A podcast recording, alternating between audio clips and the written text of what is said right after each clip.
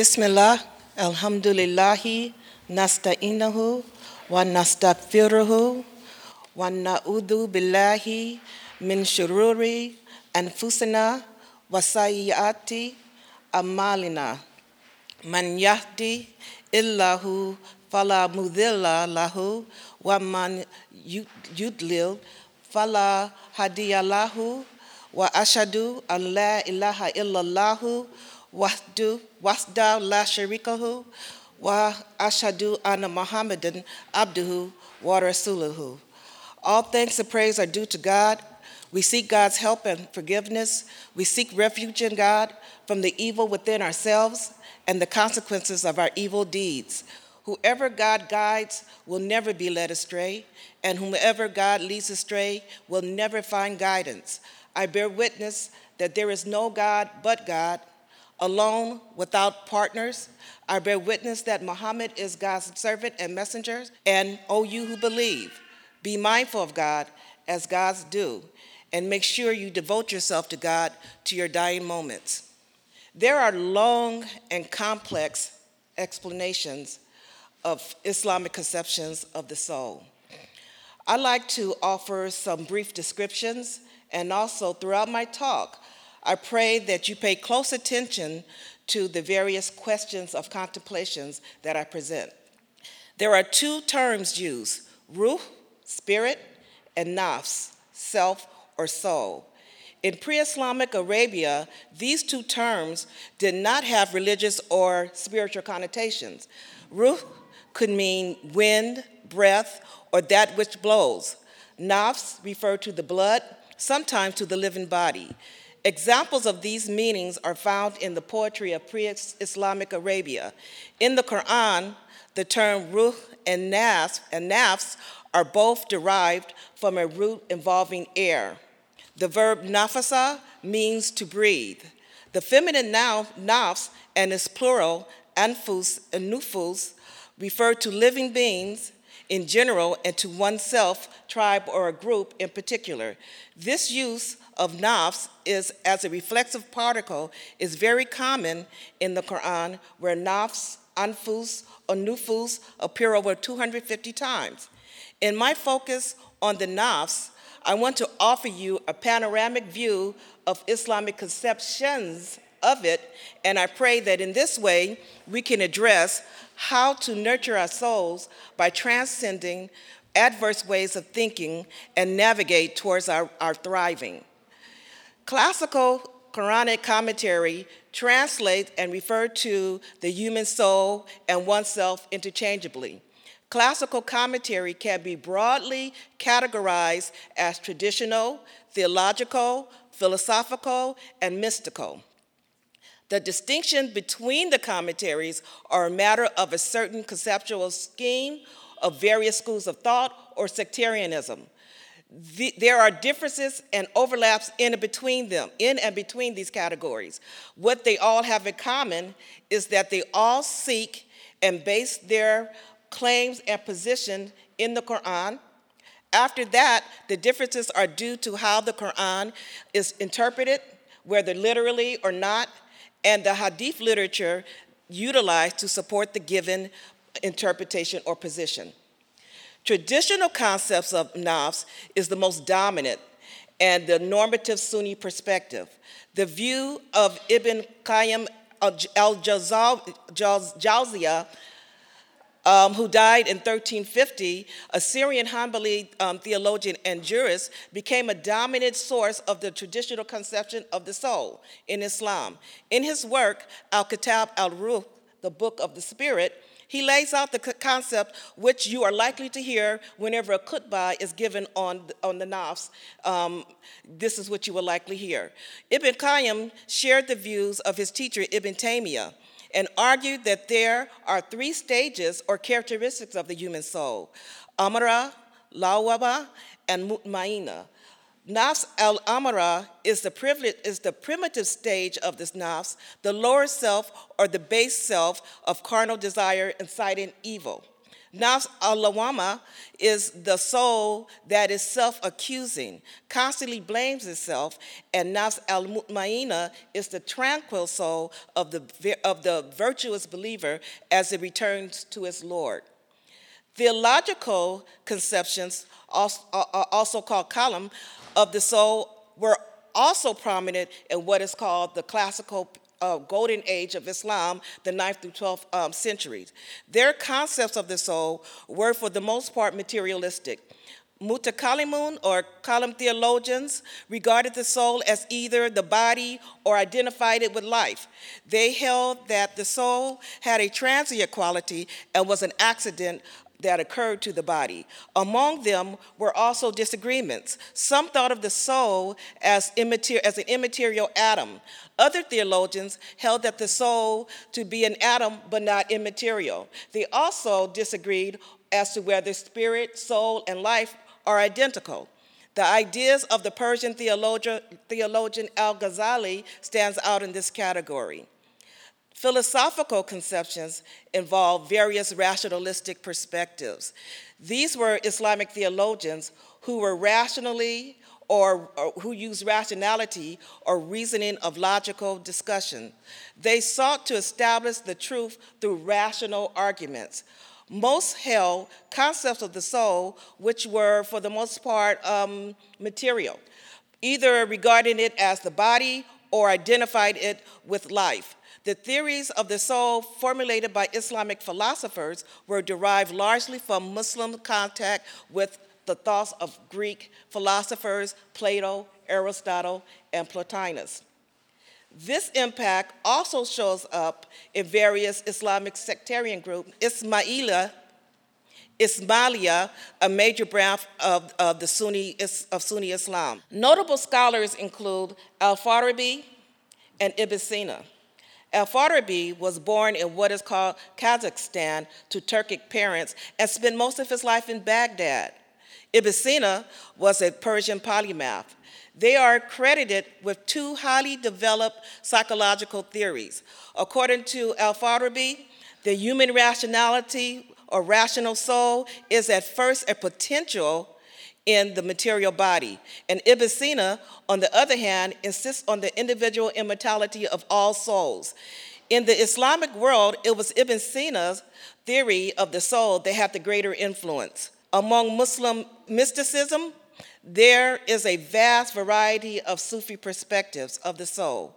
Often similar to the principal stages of traditional thought, Sufi conceptions also added additional stages, with another four cited.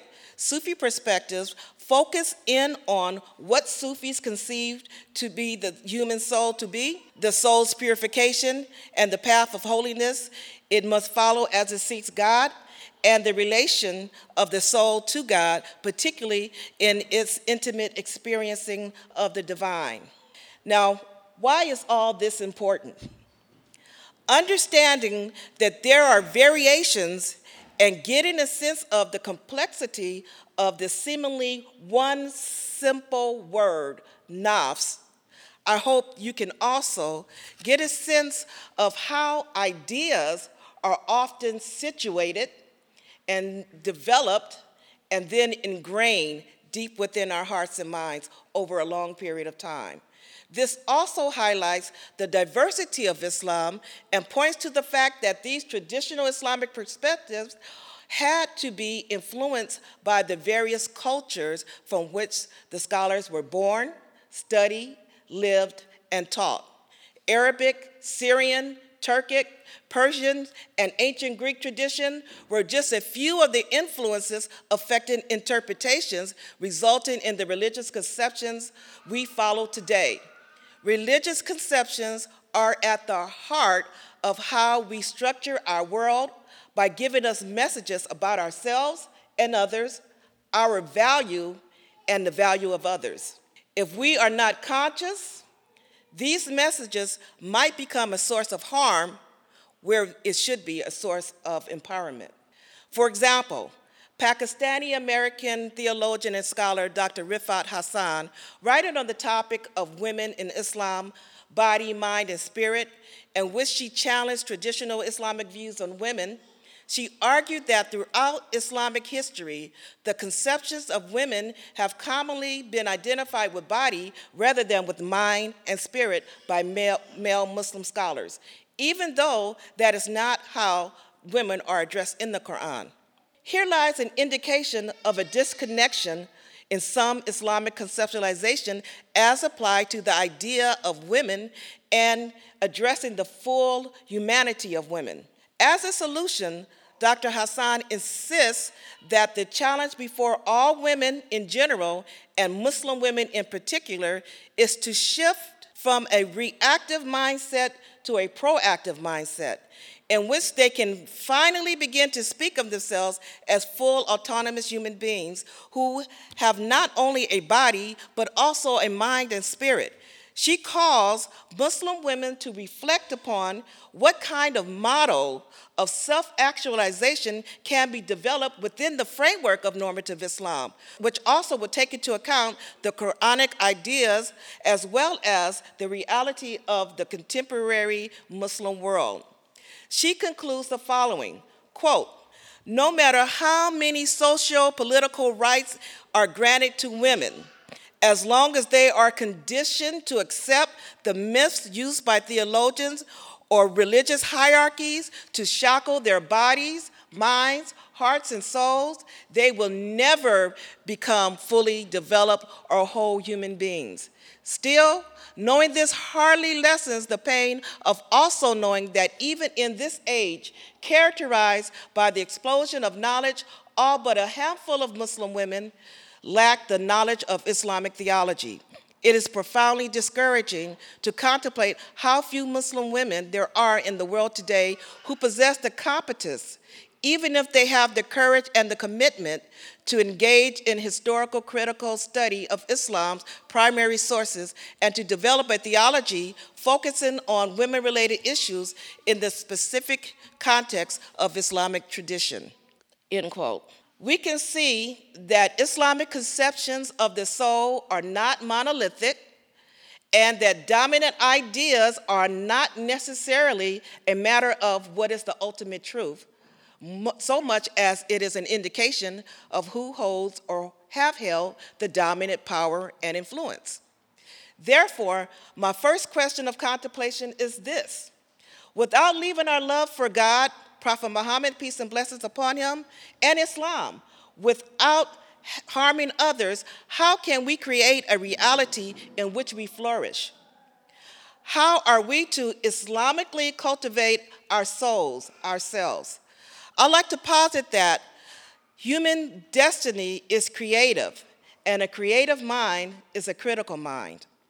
The Quran repeatedly challenges the reader to think and contemplate the signs of God by encouraging us over and over again to reflect, to ponder, and to analyze so that we may understand. The first time that I was invited to speak here, I spoke about my upbringing and some of the personal struggles uh, with my negative way I thought of myself. I spoke about how, even though I grew up um, and was trained to create these wonderful things, I had an inner voice which kept telling me that I did not deserve the good things of my life. And so I spent most of my life self sabotaging my accomplishment. It took a crisis in my life to force me to stop and reflect. As I reflected, I began to analyze my role in the outcome. So, for those of you who need to, hear this, here are some more questions of contemplation. What will it take for you to stop and reflect? What will it take for you to stop sabotaging your life? When will you start to know that you deserve better? As you consider these questions, may I offer you some su- suggestions on how to nurture your soul. Keep in mind that these are suggestions. No one person has all the answers, and part of the joy of nurturing yourself is discovering what you require to live a loving, authentic, and unapologetic life. I pray that my suggestions help you make the necessary transitions if you have not already done so, and if you have, hopefully they facilitate your rise. Reflecting upon how to nurture our souls, my suggestions are inspired by the first 10 verses of the 91st chapter of the Quran, Surah Ash-Shams, the sun. Verse 1 through 10 states, By the sun and its brightness, and the moon as it reflects the sun's light, and the day as it unveils it, and the night as it conceals it, and by heaven and the one who built it, and the earth and the one who spreads it, and by the soul and the one who fashioned it, then with the knowledge of right and wrong inspired it. Successful indeed is the one who purifies their soul, and doomed is the one who corrupts it. Pondering closely that God is extending an oath and swearing on the creation of the sun, the moon, the night, the day, the sky, or the heavens, and the earth with awe inspiring descriptions in verse 7 and by the soul and the one who fashioned it, God then extends this oath to include our souls while simultaneously telling us something significant about ourselves. God tells us that our souls were fashioned with proportion, order, and enlightenment. We are told that these are innate qualities. I would even extend that to include agency as an innate quality along with enlightenment. Verse 8 states, Then with the knowledge of right and wrong inspired it. In this verse is yet another characteristic of our soul, that being that our soul, along with an innate awareness of order and proportion, there is also innate awareness of right and wrong, good and evil. Verses 9 and 10 successful indeed is the one who purifies their soul, and doom is the one who corrupts it. If you want to succeed, cultivate, grow, nurture yourself. And those that don't, they frustrate, stunt, and corrupt themselves. Zeroing in on these verses, speaking directly to the soul, I would like to draw your attention to and identify something that I see in this surah. I see a three step process on how to nurture our souls.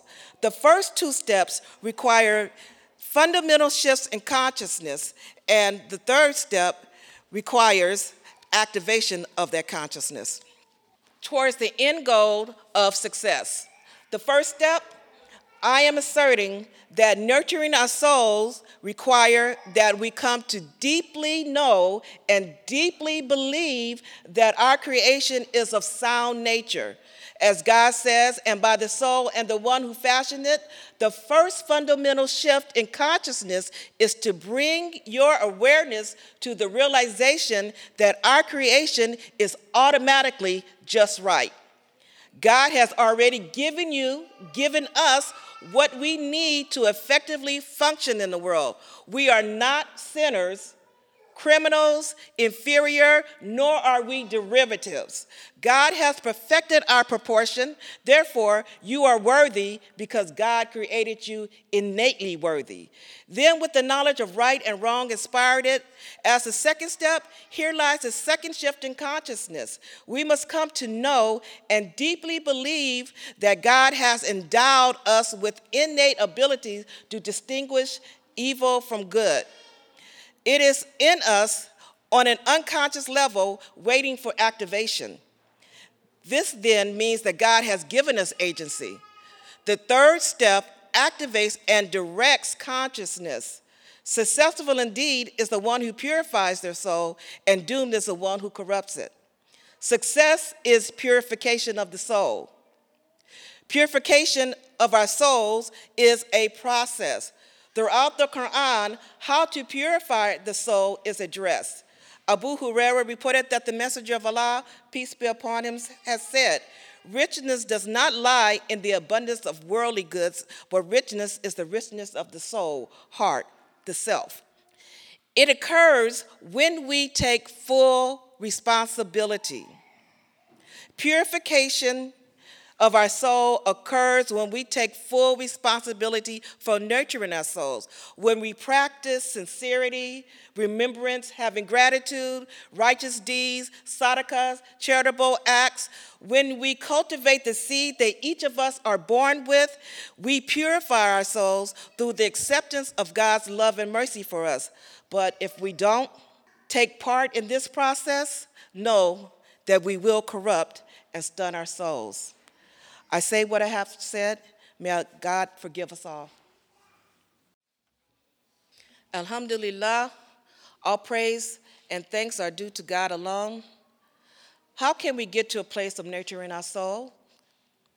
The first awareness is of God's oath of sincerity on our creation. We have to start by knowing that when God addresses humanity in the Quran, God is speaking to us all. We are worthy of it. We deserve all that is good. The second awareness is of remembrance that our soul is endowed with innate abilities to identify and distinguish what will purify it from what won't. We are given an innate sense and seed or seed of what it means to act with virtues of justice, mercy, and forgiveness. Finally, the process of purification requires action, clearly laid out in the Quran and the example of Muhammad the Prophet, peace be upon him. In closing, some final words on the meaning of agency and empowerment. As I thought about the definition, I was reminded of my duty as an educator and as a parent to introduce you to your potential, to demonstrate agency, and to facilitate others on their journey towards self actualization. My prayer is that all of you become caring individuals who care about our environment and other people, whose agency is exhibited in the ability to make your own decision based upon critical thinking without infringing upon the rights of others to do the same. Agency is a given established with the birth of each human being. The actualization of your agency is empowerment. I can't empower you. You must do that yourself. God has already given you the power. You must activate it. Empowerment requires consciousness of agency and is evidenced by proactivity, autonomy, and self management. Agency requires conscious, the consciousness of the ability to act and to make choices unencumbered by any mental or physical circumstances, even though they may be present. Agency can be individual or it can be a group dynamic requiring internal resolve. How and when a person or group, group embraces their agency varies and can be complex. Success or failure of an individual or group's decision is not an indication of lack of agency or empowerment. Furthermore, I think that agency and empowerment are distanced from the masses through social constructions designed to cause distractions and incite fear. What are the things that will distract us from nurturing our soul? Fear, doubt, false thinking, Injustices to ourselves and others and feelings of unworthiness will stunt your soul. The nurturing of your soul is critical to the quality of your existence and how you see yourselves collectively and individually. How does this manifest in life? As I mentioned previously, I spent many years of my life neglecting my own self. As a child, I was focused on getting the love and acceptance of the authority figures around me. I obsessed with doing all the right things. I never wanted their disapproval, and I would straighten up and change whatever I was doing immediately if I sensed any. This state of mind followed me into adulthood. And along with the training of how to create and establish school systems and businesses with ease and finesse, there was a constant inner voice which kept telling me that I did not deserve what I had. It said, Who do you think you are? This is too good for you. Let others take the credit or give it to someone else. I will let others appropriate my gifts, my talents, and my intelligence. I believe that if I did what I was told and followed the rules and regulations, I would one day get my chance at being loved, and then I would be successful and happy. I was completely disillusioned when I realized that there was never an end to someone else's rules and regulations over my life. But it was also this grand disillusionment which saved me. In it, I learned many lessons. First, I learned that those I held as authority over my life did not have a place for my success, only a place for my continued servitude. That's why it was so confusing. Serving, helping others, and doing for others, that's good, right? How can what God tells us will purify us be utilized by others to hold us in perpetual servitude? This is what I see as the predicament of millions of women. We know that we are the backbone of our religious institutions, our nations, our communities, and families, and yet we suffer disproportionately within them. If we believe that we are not worthy and somehow an inferior creation, then how can we change our lives? I propose that this is because we have accepted as authority over our lives those whom have not made a place for our success. They have just made a place for our continued servitude.